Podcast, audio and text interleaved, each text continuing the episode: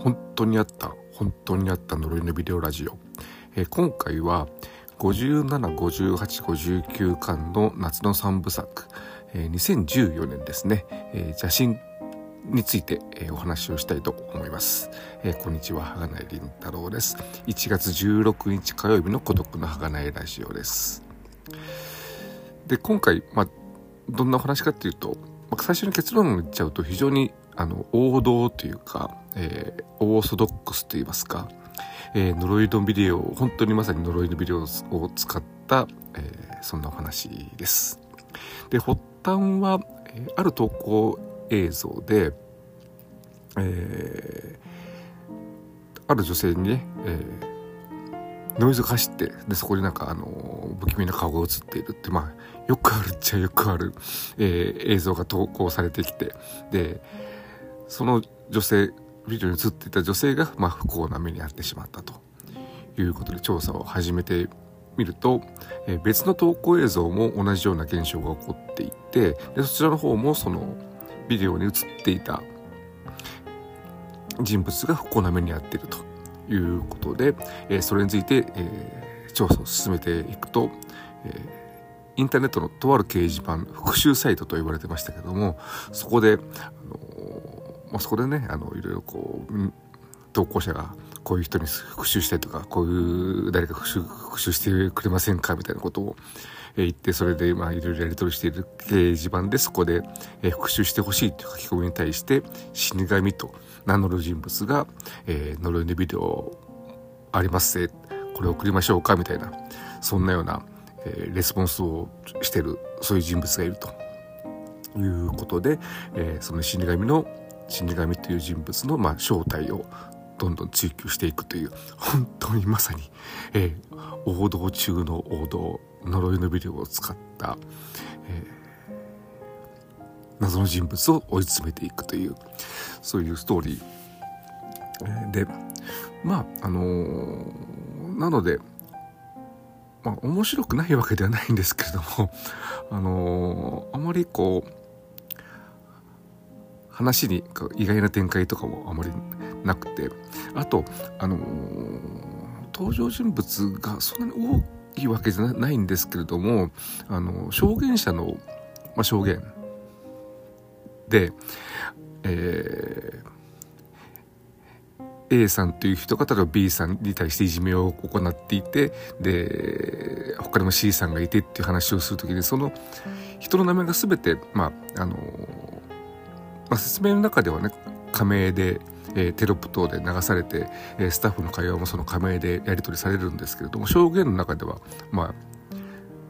本名というかが言われているんで全部 P 音が入るんですね。PPP と。だから P さんが P さんに対して P さんがどのこうのみたいなことを、えー、証言していて一体これは一体誰のことを言ってるのかよくわからないっていう。で、えー、そこで出てるテロップテロップとか、えー、中村監督のナレーションも聞かないとなんか話がよくわからない。登場人物が混乱していく。途中実際私もあのとある場面ですごい混乱をしてたことに後で気づくということもあったんでそれがちょっとねあの惜しいかと、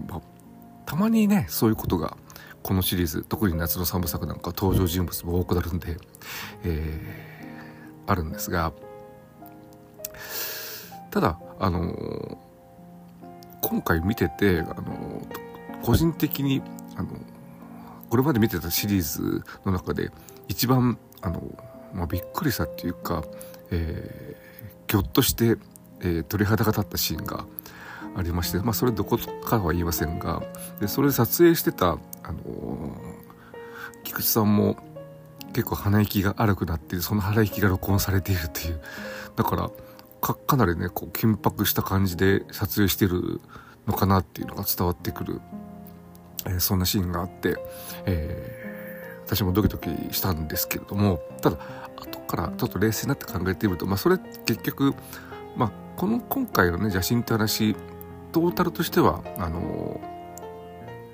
ー、まあ陳腐な言い方ですけども結局怖いのは人っていわゆる人コア的なところに落ち着いていくんですけれどもなんかまあね、えー、それはそれで人怖ってでも結局それってねあのー、まあ、精神的にこう病んでしまった人が怖いというような話になってしまうんでなんかちょっとあのー、もやもやするところも、え、個人的にはあったりします。ただまああの今回ね、え例えば前回から登場した新しいスタッフ演出補の、え森沢さん、え現在も心霊ディレクターとして、え YouTube チャンネル持って見えますしあと、えー、YouTube とかポッドキャストとかいろいろあのゲスト出演オカルト系のねそういった番組ゲスト出演して、えー、まあ、ほんのろスタッフが語る、えー、怖かった体験みたいな そんなことをいろいろ話したり、えー、して活動されている、まあ、彼が登場して彼が、あの言うなれば、え演出補としての菊池さん菊池の立場をこう埋めているっていうかあの彼がねいろいろこういろんなことを見つけてきたり、えー、切り込んでいったりっていうとこで、えー、いきなりエース的な活躍を、えー、ていてそれも見どころですしあと一方でもう一人、えー、増本君というちょっと見るからにオタクっぽい感じで気が弱そうな、えー彼が入って、まあ、彼もね地道にあの特にまあ調査関係でインターネットでいろんなものを見つけてきたり、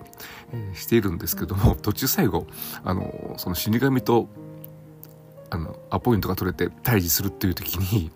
えー、向こうにメンツが割れてない面が割れてないのは増本君だから増本君言ってくれるってって言われてすごいビビな ビビりながら、えー、あい行きますみたいな感じで、えー、行って、えー、死神と対峙してちょっとかわいそうな目に遭うっていうところもあったりして。でも途中あの調査の段階では現場で、えー、いろんなことをね走って調べに行ったりっていうところでなかなかそれぞれの、キャラが立っていて、えー、すごいそういう面では、えー、面白い回でありました。あとはなんかなんかあったかなっていうのもあれですけれども。まあそんなそんなとこですかああとまあこれ2014年ということでまだまだ個人情報に対しての考え方が、まあ、今とは違っていているのかなっていうことでいろいろとその、えー、その死神に関する調査の中で、えーまあ、中学時代にいじめがあったっていうことが、えー、証言する人がいてでその当事者の家に、えー、スタッフが行くとかねそういう誰がこうそういういじめをしていたとか、えー、そこの家の、えー、住所とかねそういったことを簡単にこう証言者が教えてしまってそれを、えー、元に、えー、ズバリこう直接アプローチに行くっていうなかなかちょっと今の感覚ではえっ？ていうことをしていて、まあ、当時はそんな感じだったのかなという、まあ、一方で、えー、病院とかに問い合わせをしたら教えてくれないっていうこと、まあ、当然でも当然のことがあったりしてなかなか現在とのその感覚的なところの違いもあったりするのも面白いしですしあとまあ、例によってその DV をしていたんじゃないかっていうような、えー、人のところにね直接アプローチに行って、えー、結構危ない目に遭いそうになったりっていうまあ相変わらずだなと思いながら、えー、見ておりました。だから今回本当にね最初に言ったよりオーソドックスなオーセンティックなそんな内容なんで、えー、まあでもそれはそれで、あのまあ、初心者といいますか初めて見る人にはいいかなと思いますしただ、あのその死神が、え、持っている呪いのビデオですね。これは結構気持ちの悪い映像でしたね、えー、まあ、例によってねあの警告映像で、えー、カウントダウンとともに自己責任で見て見てくださいみたいなことのテロップの後にカウントダウンともに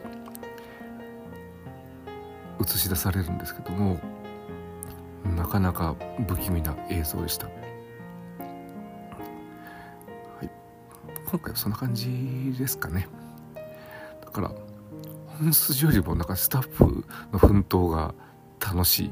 えー、そんな回でありました。では今回は57巻58巻59巻の夏の3部作、えー、邪神についてお話をしました。なので来週は57巻から59巻の投稿映像についてお話をしたいと思いますのでそちらの方もよろしければお聴きください。ではここまでお聴きいただきありがとうございました。